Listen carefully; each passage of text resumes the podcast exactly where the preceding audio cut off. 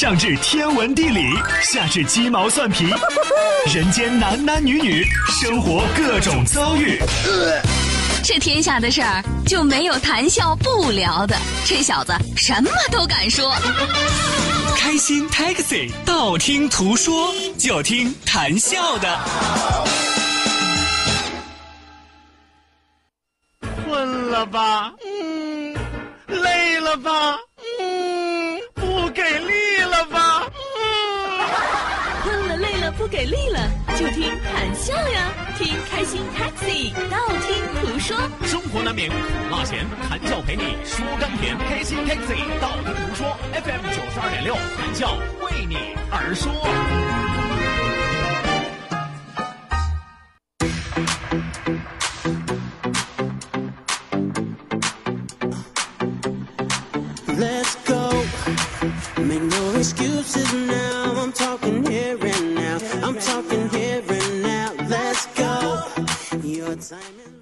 据说，在每个人的身边都有一个非常欠揍的人，他的名字叫明明。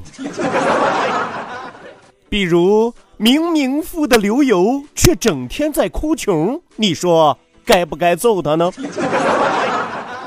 比如，明明是瓜子脸，却整天说自己脸盘子大，他该不该挨揍呢？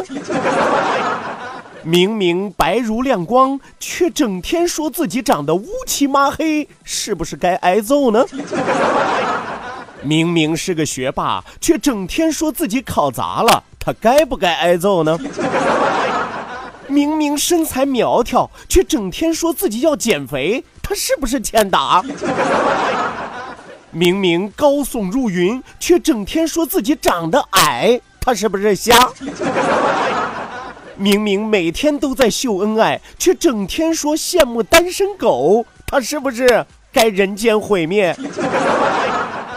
明明已经感冒了，却还在坚持上节目，他该不该受表扬呢？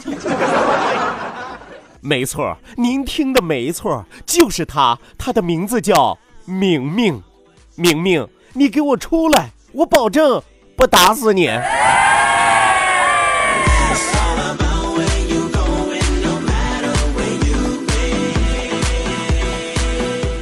来，赶紧大家都盘点一下啊！你身边有没有这样一个朋友叫明明的朋友啊？如果有的话啊，别让他活过今晚了，好吧？你说明明这一辈子都干了些什么事儿啊？干的这些事儿不露脸不说啊，哪件事不是直接戳咱们的心窝子，是吧？有的人明明是个土豪，明明富得流油，天天跟你哭穷。哎呀，我这日子没法过了，你知道吗？大闸蟹我都不敢吃母的了，我天天只能吃公的啊！废话，下完籽儿之后不就吃公的吗？是吧？是吧？明明自己手里拿着 iPhone 七，浑身上下净名牌，天天张嘴跟你说，我这日子过得都吃土了，是吧？你要是都吃土了，我们就只能喝西北风了，我们就。是吧？还有一些人啊，明明长得瘦，明明脸盘小，是吧？明明是个瓜子脸啊，还到处跟人说：“哎呀，我最近又胖了，你看我这身上的肉加起来能超过六十斤吗？是吧？” 哎呀，你看我这大脸盘啊，你比那长虫精，我跟你说胖不了多少。大家看过《葫芦娃》里边那长虫精精吧，是吧？那蛇精是吧？如意如意，随我心意，是吧？他脸都那样了，他还跟人说我脸盘大，是吧？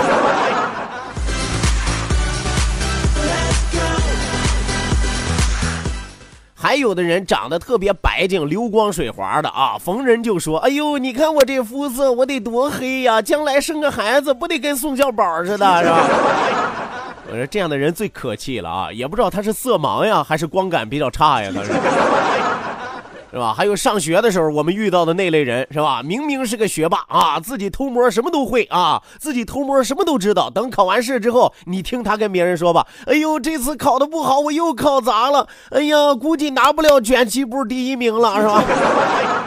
哎呀，估计拿不了全部满分了啊！” 我跟你说，这样的同学一般在学校里边，除了老师喜欢之外，没有别的同学喜欢他，你知道吗？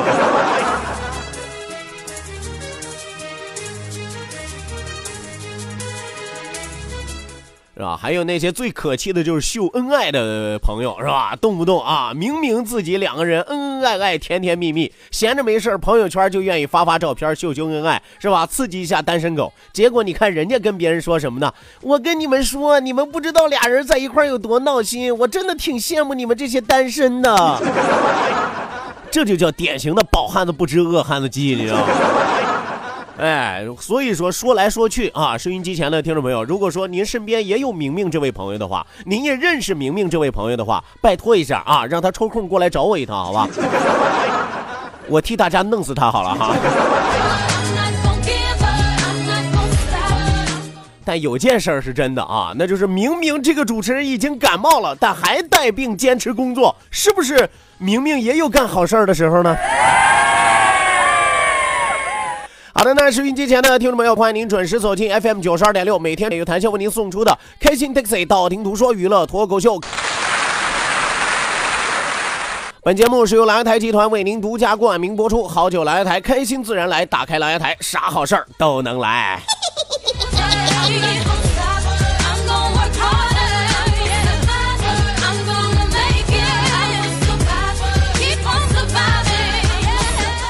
希望有更多的好朋友能够抓紧时间行动起来啊！最近天气变化真的是无常啊，你知道吗？可能就是因为前两天忽冷忽热的啊，呃，所以说这个衣服更换的不是特别的及时，谈笑不幸中招了，是吧？哎，意外，呃，不是啊，意外感冒了怎么办？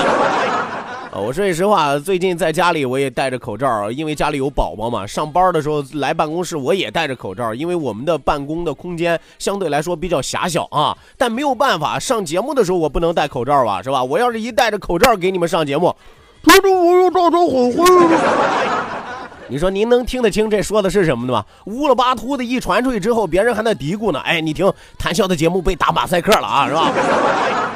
所以说没有办法啊，我只能上节目的时候就把口罩摘下来啊。但是这个时候就出现另外一个问题了，传染感冒的病菌就在这一瞬间，是不是？因为所有九二六的主持人都用同样的话筒，都用同一个话筒，哎，我就不信他们传染不了。啊，幸亏电波不传染，你知道吗？要不然我劝你们都得换台啊。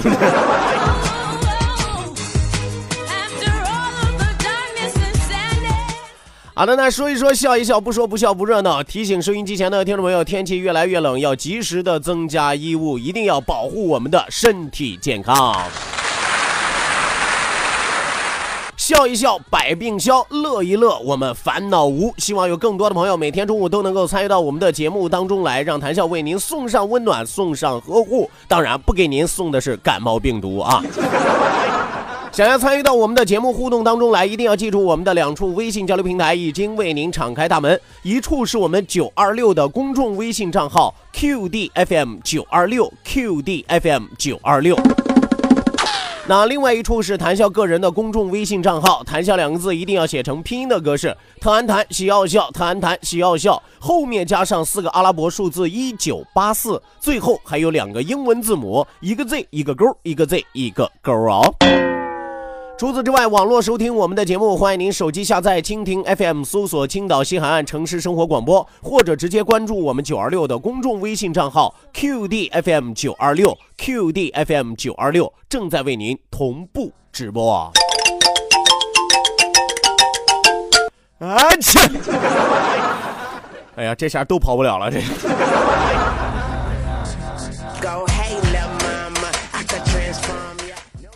OK，那今天中午的节目当中啊，谭笑要和大家来聊一个新的话题，是吧？前段时间老教大家撩了，是吧？撩来撩去，我也不知道收音机前的听众朋友，你有什么样的成果没有？你有什么样的收获没有？是不是？有多少单身的朋友听完我们的节目之后彻底摆脱单身了？又有多少单身的朋友听完我们的节目之后彻底放弃了找对象的打算了？是吧？啊，我希望大家都会有个回馈啊，比如说笑哥，我单身，听完你节目之后，我找俩女朋友了，是吧？那你就是明明，我跟你说，你离被打死不远了，你这样。那么今天开始，谭教要和大家聊一个什么样的话题呢？我们说，观察一个人，其实你要学会细致入微，而且有一些生活当中的小细节，有一些小的安排，就很容易暴露一个人的性格。比如说，每位朋友的这个微信头像或者是 QQ 头像，哎，很多朋友可能会觉得，哎呀，我单纯就觉得这张照片好看呀，我觉得好玩，所以我选了它。其实不是这样的，从心理学上来说，没有任何事情它是无缘无故的，都是有一定的原因的，而且会最直观的反映出你的心理状况是什么。所以说，你说这玩意儿多恐怖是吧？我以前干过科科博，你知道吗？哎，很多朋友都会选择一些不同的照片，有选自己照片的，有选别人照片的，有选风景的，有选动物的啊，等等等等，还有选卡通的啊。那么，到底这些微信的头像啊，到底这些头像能够反映出什么问题呢？咱们一类一类的来看啊。先来和大家说一说愿意选风景图片的这些人。我们说，选择风景图片的人，心理年龄相对来说都是比较大的。哎，你别看一小伙子，他可能就二十出头，但是他选了一张风景照片做自己的头像啊。那我告诉你，心理年龄最少四十五，真的啊！大家可以琢磨琢磨，你甚至可以观察一下你身边的那些愿意用风景做头像的，基本上都是爹妈那一辈的啊。最次也是叔叔大爷，是吧？为人呢比较稳重，比较成熟，现实生活当中常常表现为知心大姐姐或者是老大哥的形象。那么与此同时，选择风景意味着他在现实当中有着一些不大不小的坎儿，至少是目前，哎，比较烦扰本人，而且还不能对外说的一些隐患，是吧？生活当中有一些不如意，他就愿意用风景的照片，为什么呢？因为看一眼这样美丽的风景，他会觉得豁然开朗，会让他把现实当中的一些沟沟坎坎暂时的给忘掉。说白了就是自我麻醉一下啊。表面上来看，鲜花簇锦，风景迷人，生活优越，但实际上内心拒人于千里之外，暗地里呢也比较焦虑，不怎么愿意与人彻底的交心。他可能和别人也打招呼，也交流，但是你想让他百分之百掏心窝子，那不可能。啊，那与此同时呢，愿意用风景做头像的人，具有着神秘而又吸引人的气质，是吧？你琢磨吧，是吧？他愿意用风景做自己的头像，他肯定又神秘又吸引人啊！因为好奇心大家都有嘛，是吧？大家都知道风景的背后啊，到底是美人呢，还是丑人呢，是吧？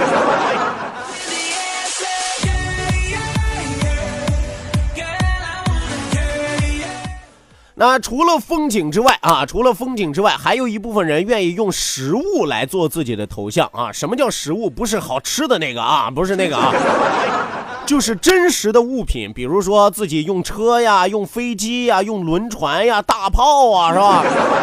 哎，自行车呀，用这些来做自己头像的呢？选择实用工具物件图片的，比如说钢琴，比如说飞机，比如说火车、汽车、轮船、自行车等等等等。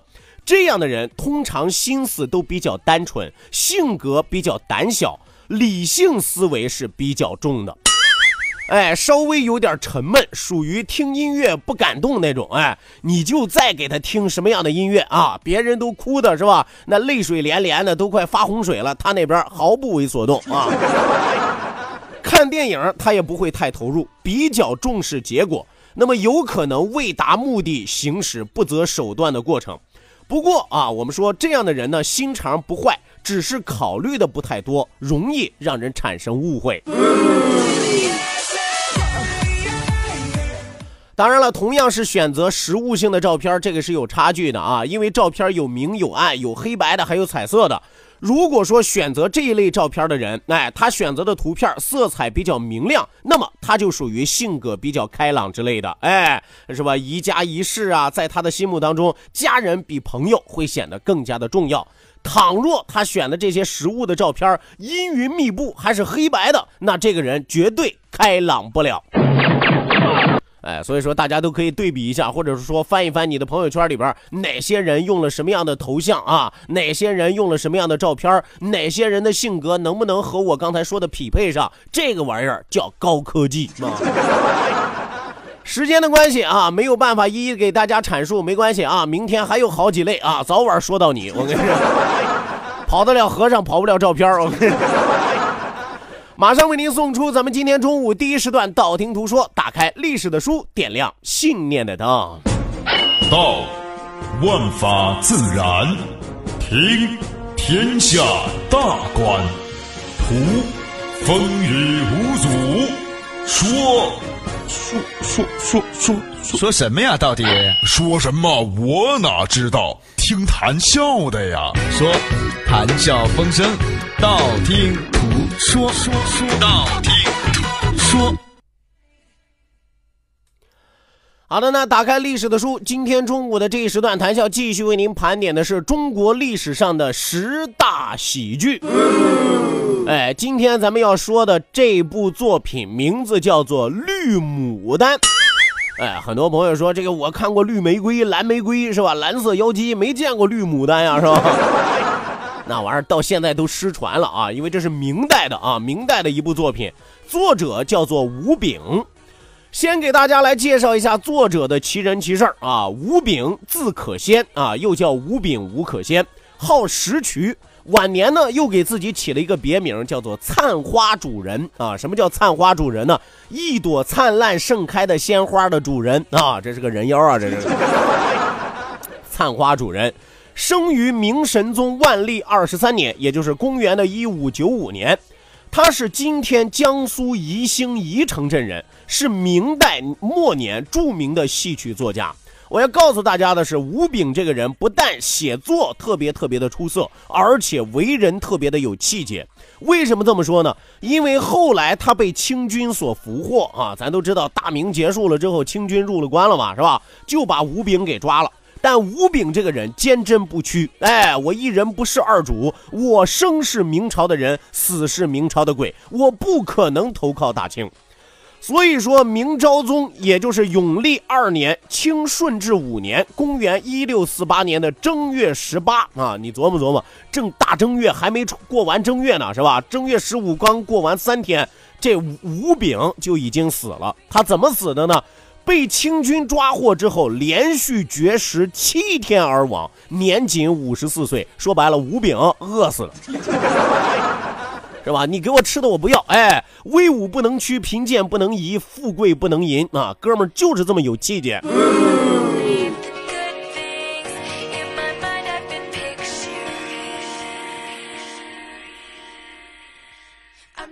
所以说，说完了作者之后，谭笑继续给大家来介绍介绍这部作品啊，《绿牡丹》。我们说，《绿牡丹》其实还有另外两个名字啊，一个名字叫《四望亭全传》，还有一个名字叫《龙潭暴落奇书》。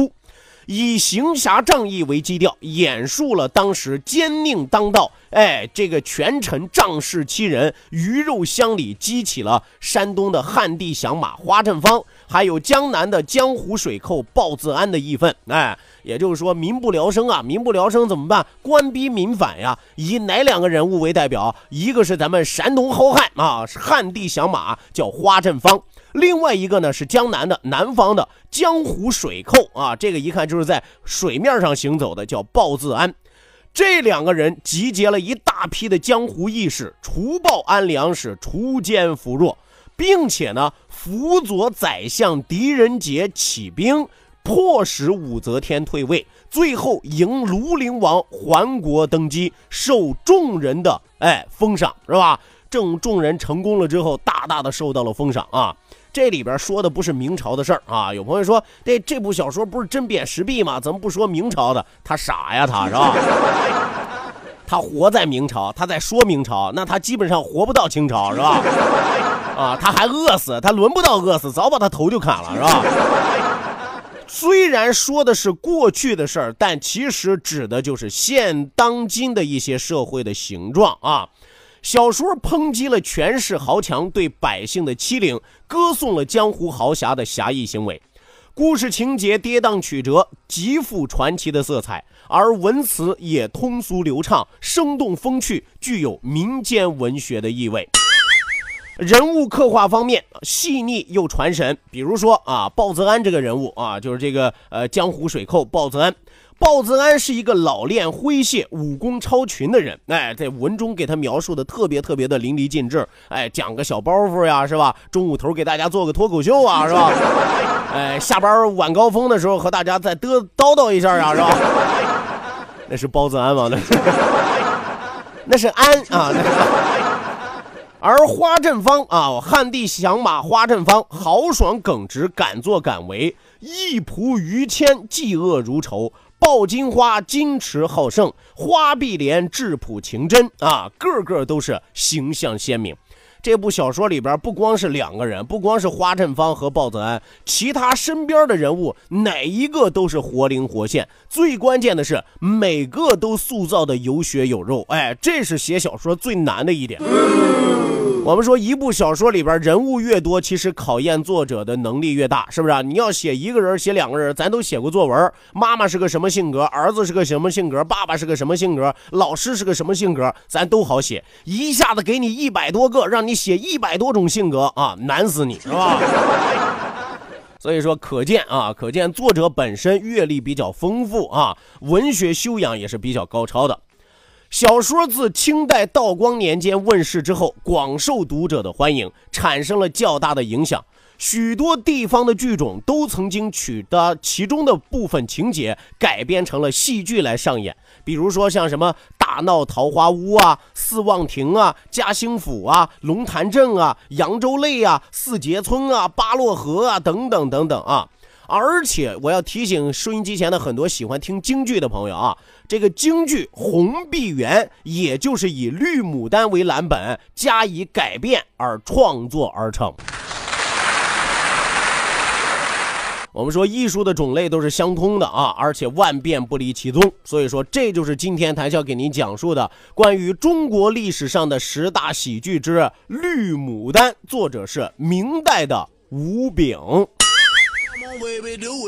明代的五饼啊，还明代的六条呢，还是 啊五饼啊，哪个饼？一个火字旁，一个甲乙丙丁的丙啊，五饼啊，大家一定要记住了啊，别跟打麻将似的，是吧？好的，那第一时段的开心 taxi 道听途说为您说到这儿，讲到这儿，稍事休息，为您送出半点的天气和路况信息。希望您千万不要走开，因为下半时段是我们的一个互动的时段，下半时段也是一个大家众人参与的时段。记住我们的两处微信交流平台，一处是我们九二六的公众微信账号 QDFM 九二六 QDFM 九二六，那另外一处是谈笑个人的公众微信账号，谈笑两个字一定要写成拼音的格式，谈谈喜奥笑，谈谈喜奥笑。后面加上四个阿拉伯数字一九八四，最后还有两个英文字母，一个 Z 一个勾，一个 Z 一个勾啊！咱们今天谈笑确实是啊，嗓子不太行，感冒也在身上，不停的祸害我，是吧？而这收音机前的小伙伴们，哪个有偏方的呀？或者说哪个有速效药的呀？抓紧时间来救命啊！